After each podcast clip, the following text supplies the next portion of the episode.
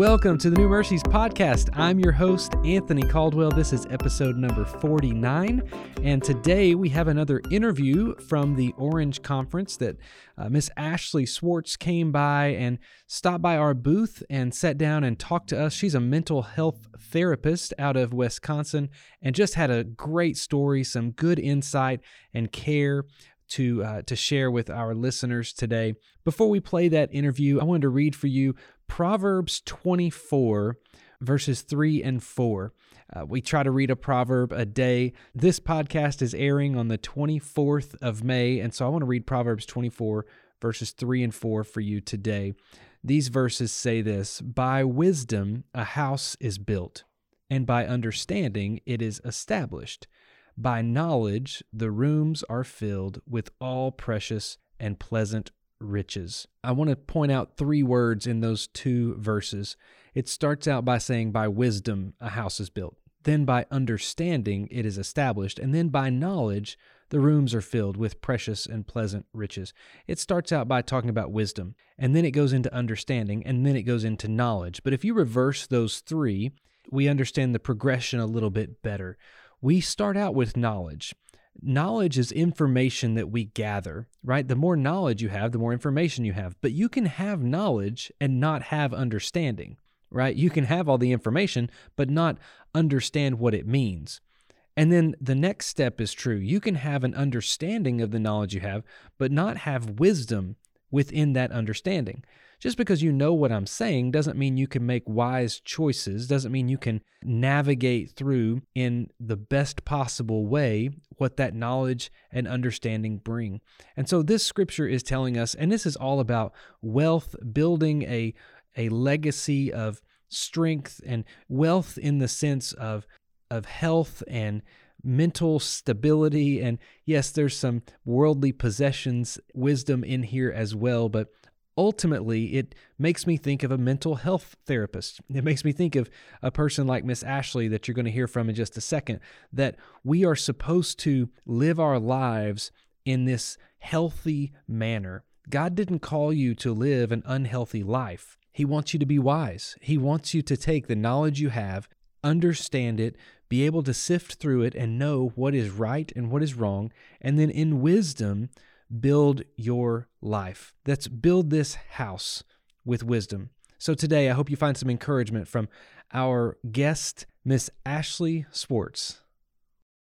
Hey, everybody, this is Joseph Caldwell again. I'm here with Ashley Swartz. Am I saying that right? You Swartz? are. Yep. Okay.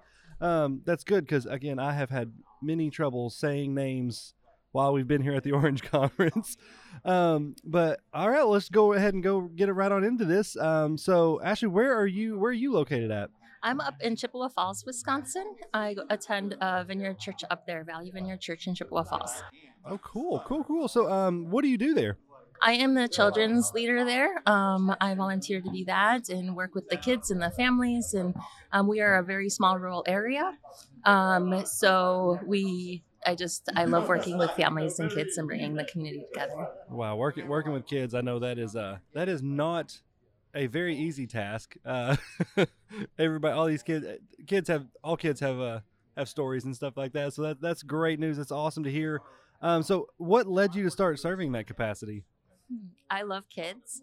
Um, they are like my heart. Um, I'm also a mental health therapist, so I just see all the pain and the hurt. And I just want kids to know that they are loved, heard, seen, known, and that Jesus loves them. And in our community, being in the really rural area, um, there is really a higher, um, we have a lot of meth use in the area and domestic violence. And um, it's been um, challenging, right? Like, especially with COVID, things increased and the isolation. So my heart just is broken for the kids. And I just want them to know that they're loved. Wow, that is that is so crucial, so important. I usually I've I've actually come from a rural area as well, and seeing some of that, um, just see seeing that heartbreak and, and it's like so many times some of those rural areas may be overlooked, and that, that's that's just devastating. And because these kids, man, they just need Jesus, and they need they need to know that somebody cares. You know, that's that's what. Uh, and thank you so much for serving. Yeah, I know. Um, one of the things that my big vision for our community is, um, like I said, we're a really rural area. Um, I'm a volunteer. So, um, but my big vision is for this community center. We're praying and asking God for finances because we want to be proactive and not reactive. And we want to be able to support families and parents in our community and start just really um, reaching them so that way we can help this generation. Oh, that is so awesome. That is so amazing. Uh, and just and, and just seeing how God moves and God God does uh, so many things is just great. Um, so I got another question for you here. What's uh, what's something uh, God has shown you in the last year? That's a good question. God has shown me, um, even though life can be difficult, right, and isolation and loneliness, and um, I think COVID really shown how much we need community, and how um, we are we are born and we are made for connection and um, and that's how God wired us. And I think this now with seeing the fallout of COVID and the isolation and the mental health with youth and kids, and um, that we're so seeing that. So um, I think one of the things I learned is just how much we need connection with others. That is so true. That is so true. It has been. I, I know one thing. This this whole uh, the the pandemic really has just opened so many eyes to, to what the, the needs are. And the, the church has such a huge opportunity and responsibility now. And, and that's just awesome about this, um, developing the center and things like that. And, um, and we, we all know it's, it's, uh, God's going to get all the glory for it. And that's, that's a great thing. Uh, well, you have been so encouraging to me, just, just hearing, hearing part of your story, um, and just hearing your convictions about these things. It's so amazing. Um, and again, I've been very much encouraged, but I was going to ask you one last question. If you could give pastors around the world, leaders around the world, one piece of encouragement, what would that be?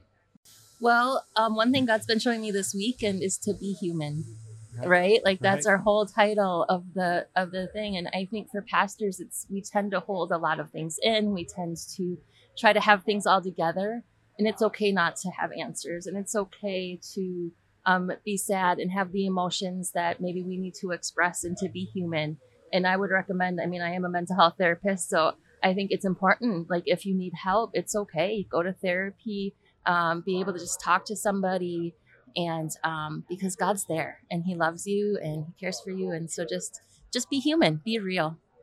That is so awesome, Ashley. Thank you so much. Before we, of course, I do that right here.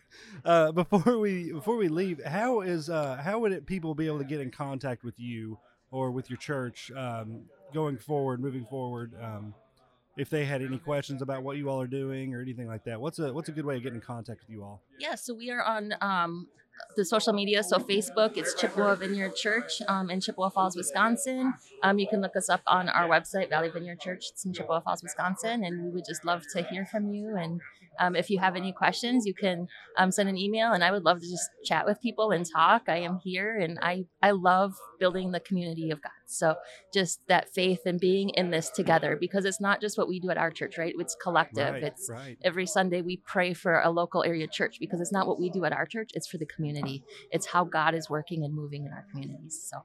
That is so awesome. Ashley, again, thank you so much for this time and um, just God bless. And I, am just praying to see and uh, excited to see what God does in your all's community. Yeah, thank you. Thanks for having me. I hope and pray you, by wisdom, build your life, and by understanding, establish your testimony, and with knowledge, fill up all of those things in your life.